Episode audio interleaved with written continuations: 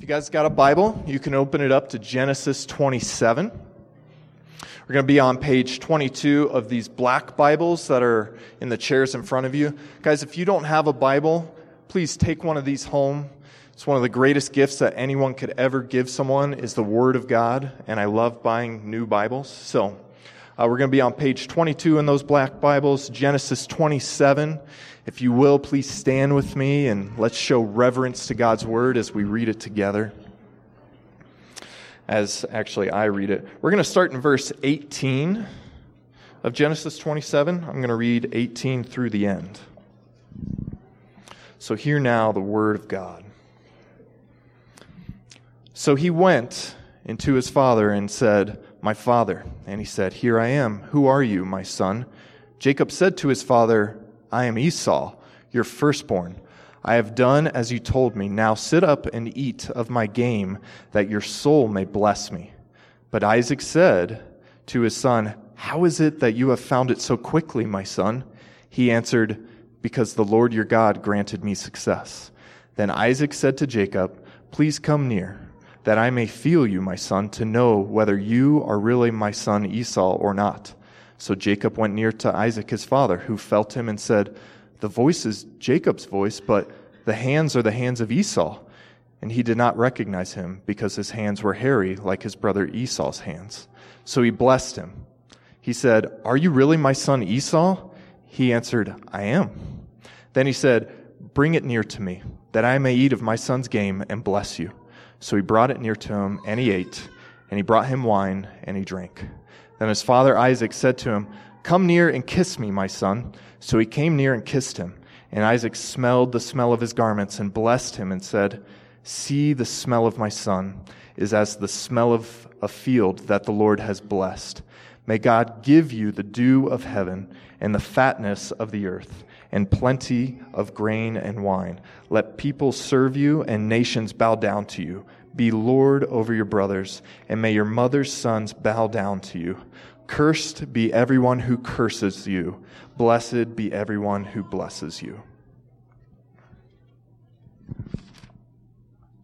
As soon as Isaac had finished blessing Jacob, when Jacob had scarcely gone out from his presence of Isaac his father, Esau his brother came in from his hunting. He also prepared delicious food and brought it to his father. And he said to his father, Let my father arise and eat of my son's game, that you may bless me. His father Isaac said to him, Who are you? He answered him, I am your son, your firstborn, Esau. Then Isaac trembled very violently and said, Who was it then that hunted game and brought it to me? And I ate it before you came, and I have blessed him. Yes, and he shall be blessed. As soon as Esau heard the words of his father, he cried out with an exceedingly great and bitter cry and said to his father, Bless me, even me also, O my father. But he said, Your brother came deceitfully, and he has taken away your blessing. Esau said, Is he not rightly named Jacob? For he has cheated me these two times. He took away my birthright, and behold, now he has taken away my blessing. Then he said, Have you not reserved a blessing for me? Isaac answered and said to Esau, Behold, I have made him lord over you, and also his brothers. I have given to him servants, and with grain and wine I have sustained him. What then can I do for you, my son? Esau said to his father, Have you but one blessing, my father? Bless me, even me also, O my father. And Esau lifted up his voice and wept. Then Isaac his father answered him and said to him, Behold, away from the fatness of the earth shall your dwelling be and away from the dew of heaven on high. By your sword you shall live, and you shall serve your brother. But when you grow restless, you shall break his yoke from your neck. Now Esau hated Jacob because of the blessing of which his father had blessed him. And Esau said to himself, The days of mourning for my father are approaching. Then I will kill my brother Jacob. But the words of Esau, her older son, were told to Rebekah. So she sent him and called Jacob, her younger son, and said to him, Behold, your brother Esau comforts himself about you by planning to kill you. Now, therefore, my son, obey my voice. Arise, flee to Laban, my brother, in Haran, and stay with him a while until your brother's fury turns away. Until your brother's anger turns away from you and he forgets what you have done to him. Then I will send and bring you from there. Why should I be bereft of you both in one day? Then Rebekah said to Isaac, I loathe my life because of the Hittite women. If Jacob marries one of the Hittite women like these, one of the women of the land, what good will my life be to me? This is the word of the Lord. Please pray with me. Father, thank you for your word. Thank you for this familiar story. And Lord, I pray that at the heartbeat of this story, we see your scandalous grace.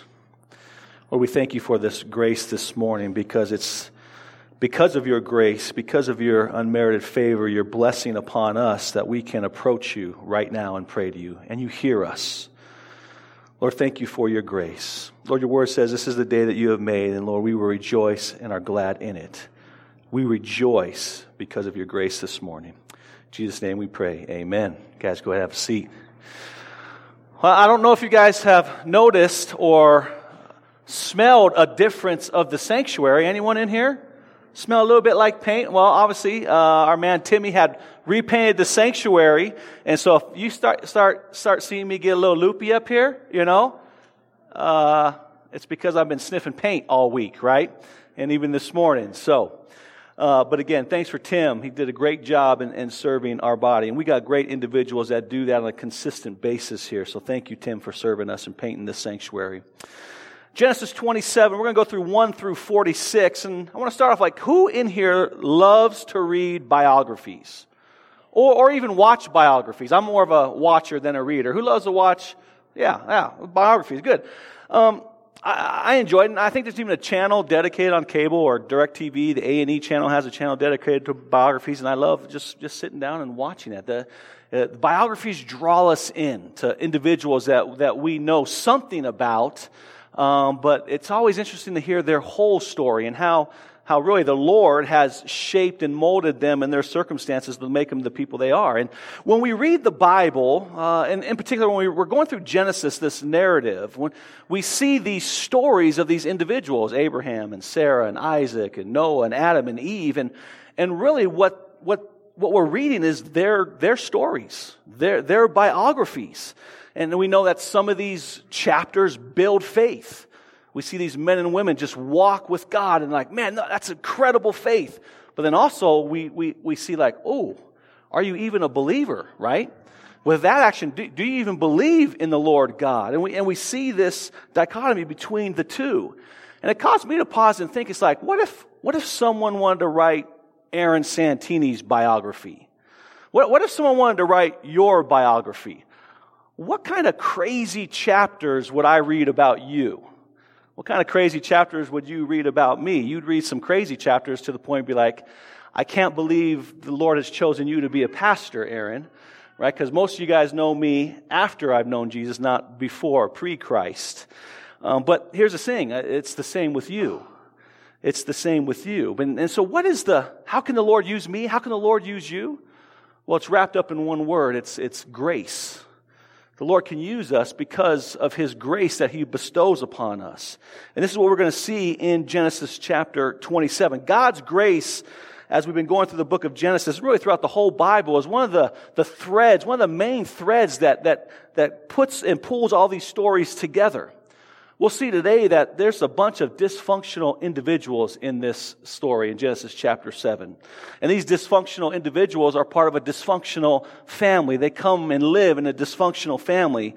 And it's in spite of this dysfunction that the Lord brings function, that the Lord brings uh, grace to us. And, and He writes these beautiful stories that end up being beautiful stories of faith about Isaac's life, Jacob's life, Rebecca's life, and, and our life. And that's what we're going to see this morning.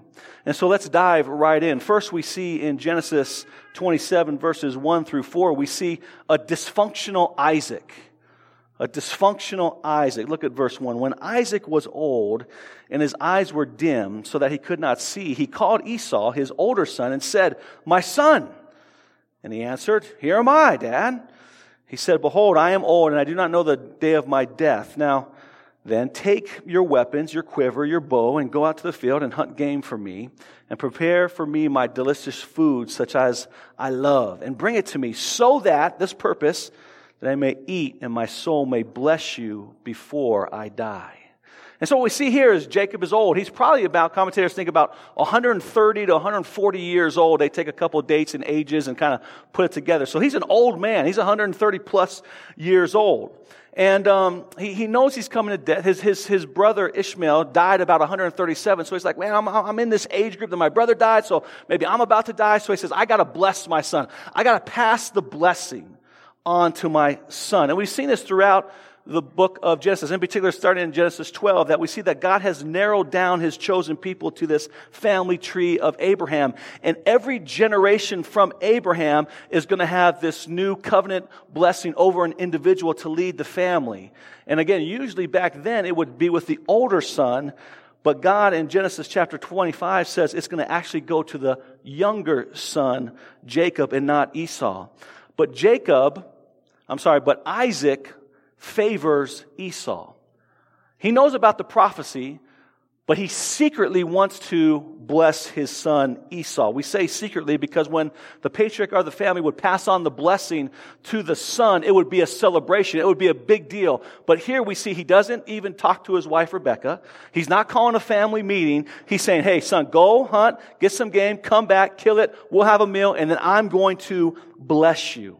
So here we see the dysfunction of Isaac is that he disregards the Lord. He disregards the Lord's plan. And so what we see here is that not only is Isaac more, more than Isaac is physically blind, he's also blinded by his favoritism to his son Esau.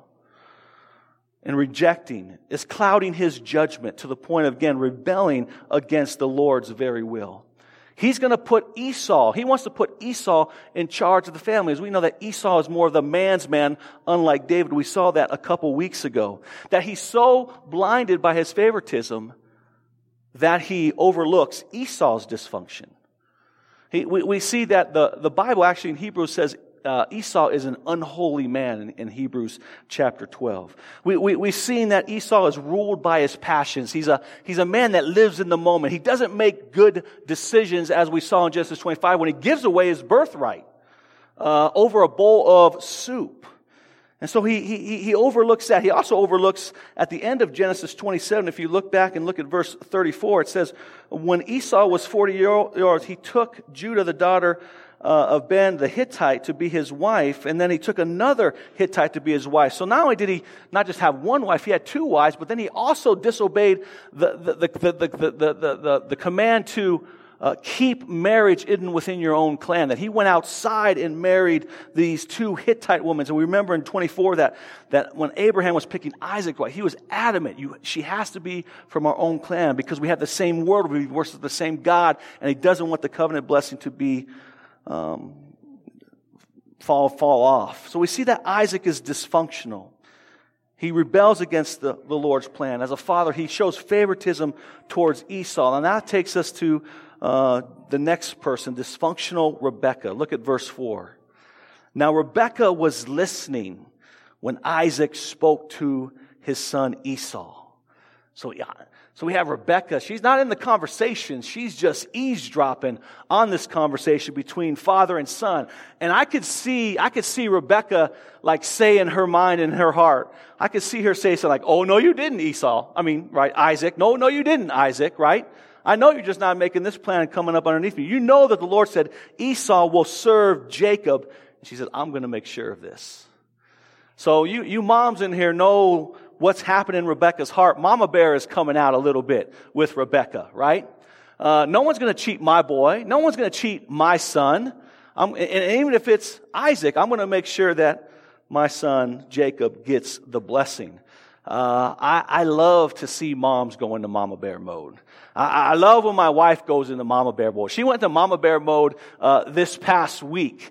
Uh, one of our, our, our, daughters had a little issue, and, and she was going to protect uh, little Madison. I mean, she went into grizzly bear mode almost on this person, almost mauled this person, right? Uh, but that's not what this is talking about. That's good when, when a mom wants to protect her son, but this is dysfunctional mama bear. Uh, this is sinful mama bear. And we see it in three real quick ways. Uh, up until this point, Rebecca's been uh, seen in a positive light, right? Uh, we see that she's a hard worker. We, we, we see that she, she worships the Lord. She's a, she's a woman of prayer. But here we get to see the other chapter where we get to see like, oh, she's, she's got a little dysfunction of herself. One, we see she favors one son over the other. Uh, that's not good parenting. There's dysfunction in that. And then we'll see that she's going to actually put her son in harm's way. Even though she loves Jacob, she's going to put him in harm's way where he possibly might even get a curse if he's found out. Secondly, we see that uh, she, she's usurping her husband's leadership and authority. And thirdly, and most importantly, she's not trusting the Lord. Uh, the Lord spoke to her in Genesis 25 about, yes, the younger Jacob will be served by the older Esau, and, but she's not waiting on the Lord. She's taking matters into her own hands. And so we can see the dysfunction here. And that takes us to verse 11. Uh, there's an elephant in the room. Look at verse 11. But Jacob said to Rebekah, his mother, uh, Behold, my brother Esau is a very hairy man, and I'm what? I'm a smooth man, right? So again, we see this contrast. And it says, Perhaps my father will feel me uh, and figure out the deception, and I shall seem to be mocking or deceiving him and bringing a curse upon myself and not being a blessing. Uh, Jacob says, Mom, there's, there's a massive difference between my brother Esau and myself. Esau, you know, he says he more looks like Chewbacca, more like Luke Skywalker, right? And if daddy touches me, he's going to know the difference and it's not going to go well for me. And what's interesting is look at verse 12. What Jacob is concerned about, he says, I shall seem to be deceiving him. Seem? He, he's more worried about the perception than the reality of his dysfunctional heart. He's not worried about deceiving his father. He's worried about being found out and that his father will think he's going to be a deceiver and a liar. Well, Jacob, you're already a deceiver and a liar. So isn't it interesting that he's more worried about the fact that he seems to be a deceiver, but he really is one at heart. And this is a great practical point for us is that there's no such thing as a lie that doesn't make you a liar. There's no such thing as deception that doesn't make you a deceiver. One said this a little lie or a little deception is like a little pregnancy, right? Uh, you may not notice it at first, but in time it will show. And this is what we see here. So we see that Jacob is a liar and a deceiver. But notice again, we're looking at the dysfunction of Rebecca, and, and he's, who's he learn it from? Who's he learn it's okay to lie and deceive? He learns it from the mastermind herself, his mom. And we see in verse 13, his mother said to him, Let the curse be on me. So if you, if you do get found out, just move and I'll, and I'll take the curse. But he says, Obey, only obey my voice and go and bring them to me. Now here's the catch. How old is Jacob? Jacob is 70 years old in this narrative. He's an old man, and his mommy is still directing his life. This is how dysfunctional this family is. If you're 70 years old and you're still living with your mom and dad, you got issues, man, right? I mean, there's dysfunction all over this family. So Rebecca comes up with this plan, dresses up Jacob to the point of taking goat's hair and putting it on his hands and on the back of his neck to trick Isaac. So that's the dysfunction of Rebecca. Third, we see the dysfunction of Jacob in verses 18 through 29. Jacob agrees. He obeys his mom at 70 years old. He gets all dressed up in uh, Esau's clothes and she, again, puts the hair on his hands and the back of his neck. And Isaac is suspicious right off the bat. Look, and he tests him. There's like five tests in the way Jacob tests him. And his first test is, is who are you? Jacob, who are you? And Jacob, Jacob lies. This is a simple test. His father thinks, surely whoever is in front of me because he's blind, he can't see him, is I ask him a question. I'm the patriarch. I run this ship. No one's going to lie to me. So I'm just going to ask a simple question Who are you? But Jacob lies and he says, I'm Esau. He pretends to be someone he's not. The second test, it says, Well, how did you find the game so quickly? So we see the suspicion on Isaac. And, and look at Jacob's reply The Lord granted me success. Wow. That should, that should just hit you right between the eyes. You see, this is what happens when we tend to lie. It just tends to, again, it grows like a pregnancy. It gets bigger and bigger and bigger. And sometimes, to save face, we'll bring the Lord's name into our lie. Right? This is what Jacob does. You know what we call this? We call this breaking the third commandment. What's the third commandment? Thou shalt not take the Lord's name in vain. That's what he's doing right here.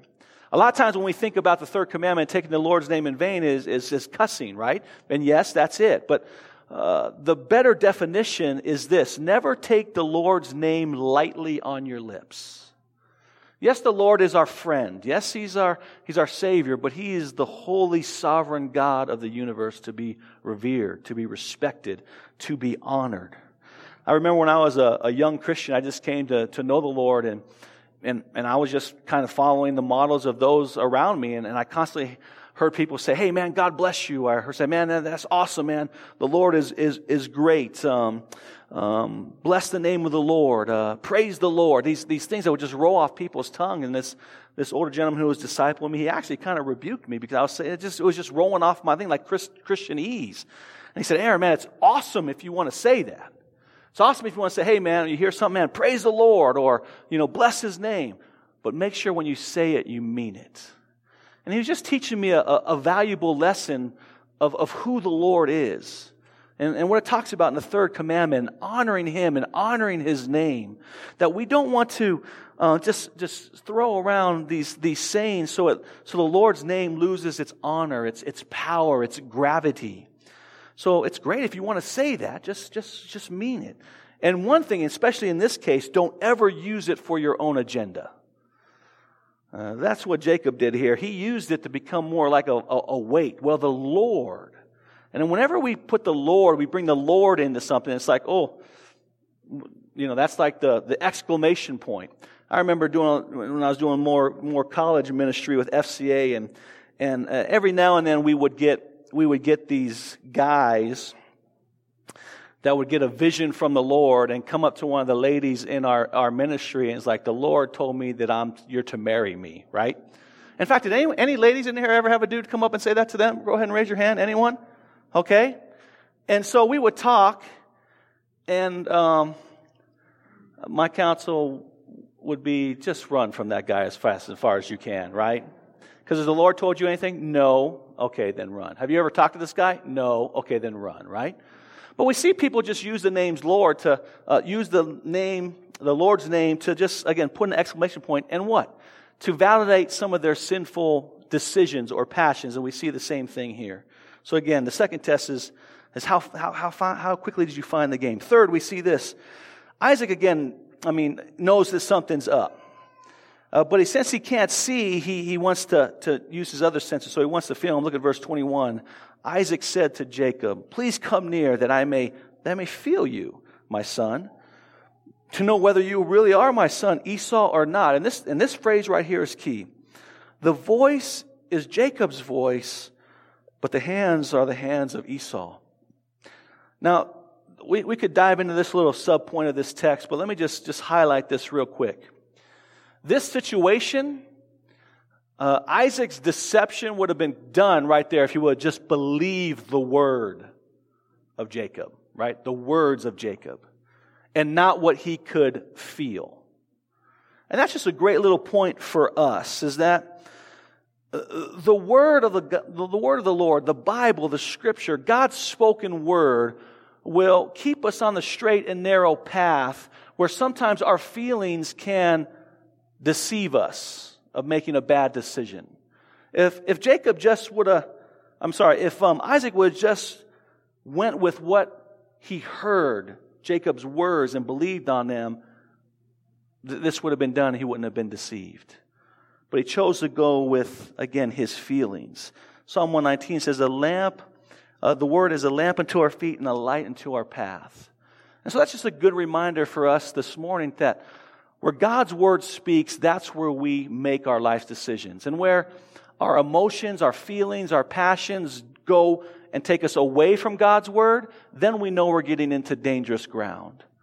Passions and emotions are good, but they must line up with God's word. So that's just a great little practical point. The voice is the voice of Jacob, but the hands are Esau's hands. The fourth test again, he just says, Are you really my son? He says, I am. Then we see the fifth test. The final test is the, the smell test. Then his father Isaac said to him, Come near and kiss me, my son. So he came near and he kissed him. And Isaac smelled the smell of his garments. Again, we remember that Esau was an outdoorsman. He was always out hunting and gathering. He, he lived outdoors and he had a very distinct odor, right? A very distinct smell. There was not a lot of Irish Spring body wash back in those days where he was cleaning himself up. And, and we all, we, we kind of know this, right? Um, when we go camping and we're out there for three, four, five days and we can't bathe, we all kind of smell a little different, don't we? Uh, a little, a little, a little raunchy. Well, Jacob didn't go out much. So, you know, Esau would smell like, you know, bad, and, and Jacob would smell like Ralph Lauren, right? I mean, he would just be, he, he would smell good. And this tricked him because he was all dressed up in Esau's clothes and he had the smell of Esau on him. Jacob smells him. He passed the test and we see that he blesses him. Then Jacob receives the blessing from Isaac. He says this, and Isaac smells the smell of his garments and blessed him and said, See the smell of my son, the smell of the field that the Lord has blessed. And we see this blessing in, in three parts, starting in verse 28. Um, first, we see this land blessing, this, this fruitfulness of the land blessing. May God give you the dew of heaven and of the fatness of the earth and the plenty of grain and wine. So that's kind of the land blessing. And, and see if these, these, these blessings remind you of something else. In verse 29, it says, Let the people serve you and the nations bow down to you. Be Lord over your brothers so that your mother's sons may bow down, bow down to you. Here we have like the national, the nation's blessing. And then the last one is, Cursed be everyone who curses you, and blessed be everyone who blesses you. And here we have the relationship blessing. Do they sound familiar? These are, these echo what we heard God bless Abraham with in Genesis 12. And so, when we get the same blessing passing down from generation to generation, we also get the fulfillment of the prophecy here that the covenant blessing is now being given to the next generational leader, and that is Jacob, the younger, and not Esau, the older. And then finally, quickly, we'll look at the dysfunctional Esau. Dysfunctional Esau. We see this in verses 30 through 41. Verse 30 says, As soon as Isaac had finished blessing Jacob, when Jacob had scarcely gone out from the presence of Isaac his father, Esau his brother came in from hunting. So Jacob gets the blessing after and he bolts. As soon as Abraham, I mean, as soon as um, Isaac is done blessing him, he is, he is out of Dodge. He runs. And all of a sudden Esau comes in on the heels and Esau comes in how? Happy and joyful. You know, he's, he's obeyed his father. The, the blessing that he's been waiting for is, is finally going to come for him to take over and, and rule and run the family. But those feelings change in a hurry. And, and we read that, as we just read, that, that Isaac blessed the wrong guy, at least according to, to their understanding. But in the Lord's plans, he blessed the right son. And it's at this moment Isaac Isaac figures out what's going on. It dawns on him. Verse 33. Then Isaac trembled very violently and said, Who was it then that hunted game and brought it to me? And I ate it all before you came, and I have blessed him. Yes, and he shall be blessed. I believe at this point, this is where Isaac feels the conviction of his dysfunction, of his rebellion how he's been fighting against the Lord, and instead of blessing his younger son, Jacob, that he was wanted to bless his older son Esau. And it's here that he recognizes and believes that even though he was deceived, the right decision was made. And he was not going to rescind that blessing on Jacob. He says, Yes, and he shall be blessed. It is as I said it would be. And here we see that Isaac in Hebrews chapter 11 is a part of the hall of faith where he says he blessed Jacob He's always part of the hall of faith. But we go back to Esau because this is about the dysfunction of Esau. Esau, the man's man, starts to weep like a baby. And again, he is 70 years old. He's an older man. He cries out because he wants his own blessing. And he does get a blessing, but it's the exact opposite. He says, You and your people are going to serve and struggle your whole life. And then we saw all of a sudden we see Esau's temperament change quickly. His sadness is turned to what? Fierce anger, vengeance. That Jacob, he's rightly named. He deceived me twice, and really it was once, because he he he himself, you know, gave away his own birthright but twice. He's rightly named the deceiver, one who trips up. And he says, I will kill him as soon as my father dies. So we see the true character of Esau comes out his unholiness to kill his brother. And then verse 42, the word gets out to Rebekah, and she tells her son to again obey her voice and sends him away to her crazy brother Laban. And so he obeys. And what's so sad about this is we look at this dysfunctional family and all these family members that don't trust each other. Everyone looking out for their own gain. And, and, and, the, and, the, and the highlight is that of Rebecca. She's again the mastermind, the orchestrator of this. She's trying desperately to get her son, the younger son, the one that she favors, blessed. And the sad part of this story is that the apple of her eye, the one she can't live without, the one that just has the blessing, she sends him away. And this will be the last time that she ever sees her son, Jacob, again. He is sent away, and for 20 plus years he lives away. And by the time he comes back, Rebecca is, is dead, and they don't see each other ever again. So we see that there's, there's consequences to sin. There's, there's consequences of walking in this rebellion, but that's not the end of the story. Because out of all this dysfunction, this takes us to our final point this dysfunction is overruled by functional grace. This dysfunction is overruled by functional grace. You see, the heartbeat of this story is again, this family is dysfunctional at so many levels rebellious, sinful. And we clearly see that the blessing isn't given to Jacob because he's morally superior to his brother Esau, right? In fact, if we read the story, we think that Esau is a better man than his son Jacob. Jacob is actually the worst of sinners in this narrative. And in fact, out of all the patriarchs, Abraham, Isaac, and Jacob, Jacob doesn't have too many good chapters in the Bible.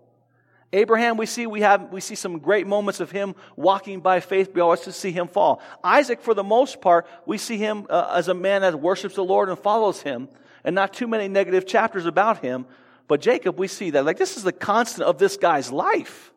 He's constantly rebelling. He is the worst of sinners in this story. And yet, the Lord chooses him to be the one who, who, who gets the covenant blessing.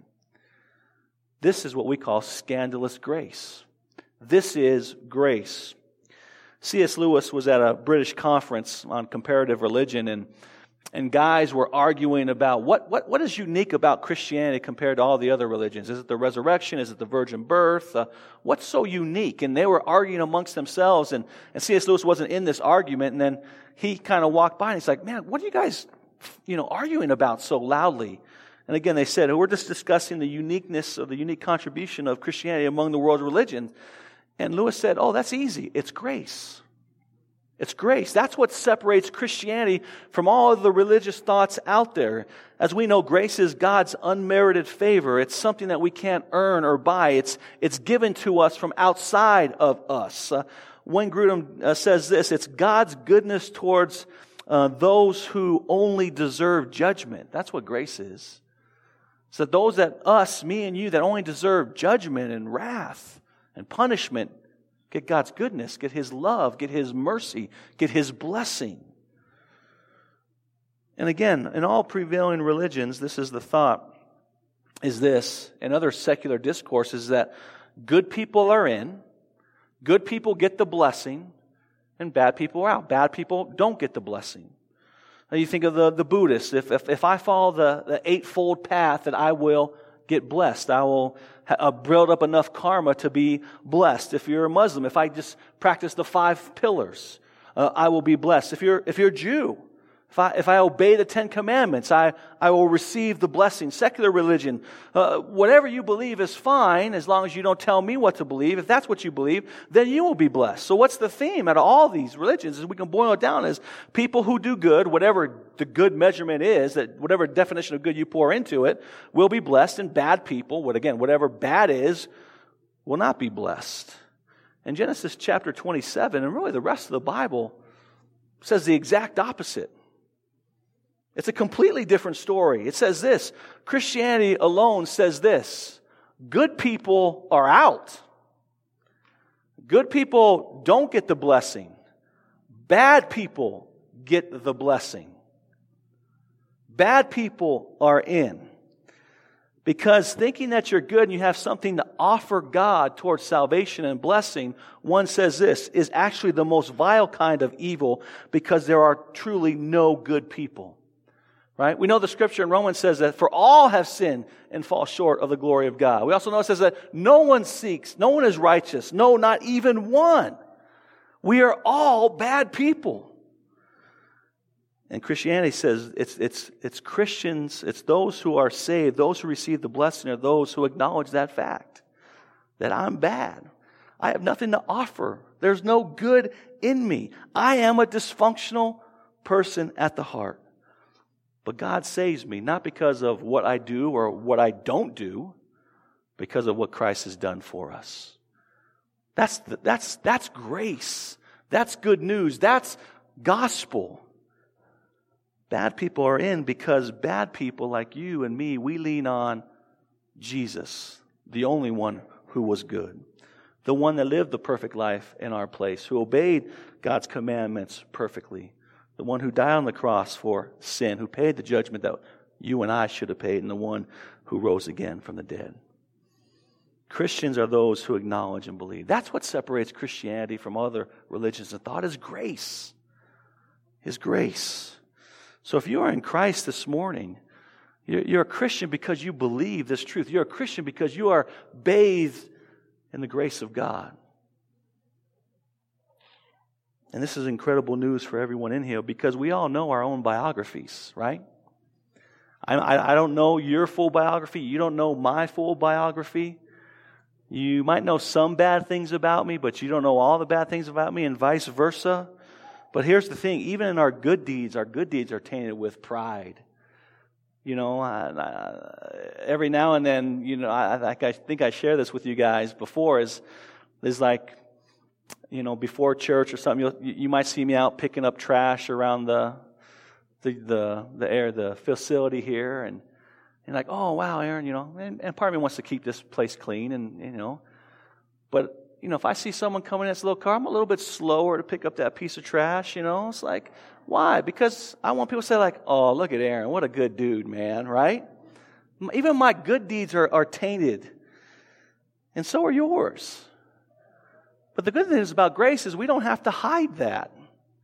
That's the good news about the gospel. The good news about grace is that we, we know each other. We know we have some good days and some bad days. I love that song. I'm just going off memory here, but I think it's by Dierks Bentley. Now, I just started listening to country music in the last couple years. Um, but Burning Man, anyone know that song, Burning Man? And he talks about this contrast. He's like, man, there's days that I'm a, I'm following the scriptures, and there's days I'm living in the flesh, right? There's days, uh, and, and, he just talks about this contrast, this war that goes into his heart, that, that he has good days and he has bad days. This is the good news about God's grace is that we are all proof that no one is beyond God's reach. No one is beyond God's reach of grace. If anything, God's grace reaches to the unsuspecting and unsuspected, and that's you and that's me. And that's what this story is all about. As we look at Jacob and as we look at Isaac and we look at Esau and we look at Rebekah and we see how all this dysfunction, we still see the Lord bestow grace, this unmerited favor, this blessing that they do not deserve. None of these people in here deserved this blessing. And yet, because of God's grace, they receive it. I should have had Cole have us sing Amazing Grace this morning. In the line it says, Amazing grace, how sweet the sound. What I want you and I to walk out of this uh, message there is Is grace sweet to you? Grace can be like us talking about saying, like, God bless you or praise the Lord, right? It could be a word that we just say flippantly. We're so familiar with it. And I want us to pause this morning and just, and just focus on that word grace. Is it a sweet sound to you this morning? Uh, do, do you recognize, do I recognize, like, good people aren't in, it's the bad people that get the blessing. And it's all because of God's grace. So let's leave with this last line of amazing grace, or the first line of amazing grace. Amazing grace, how sweet the sound that saved a wretch like me. I was once lost, but now I'm found, was blind, and now I see. May we walk in the grace of the Lord this week and for the rest of our lives. Let's pray. Father, thank you for this story. Lord, there's a lot, there's a, a lot of great principles that we could pour out of this story, and we pulled out some. And um, don't take the Lord's name in vain. Um, follow the word of the Lord, and don't let our emotions take us off track. If we lie, we're liars. But the overarching theme about this story is you bless us because you are gracious. You are a gracious God, and that's what separates our Lord, our faith from all the faiths and secular thoughts out there. And may we embrace that. May we walk in that. Some of us in here need to hear the story of grace because we are beating ourselves up because of what we did last night. We failed again in this area. And we just need to hear God loves you. And he loves you because of what his son has done for you. And if you are in Christ, you are no longer seen as a sinner, but you are a saint. For those that, that haven't bowed their knee and repented of their sins and trusted in him and, and felt the, the cleansing flood of grace, Lord, I pray, I pray today would, they would feel that. They would walk in that. They would be able to acknowledge that, yes, I am a failure. There are a lot of black marks in my biography, and I can't fix them, but God's grace can. So will you flood their heart this morning with God's grace?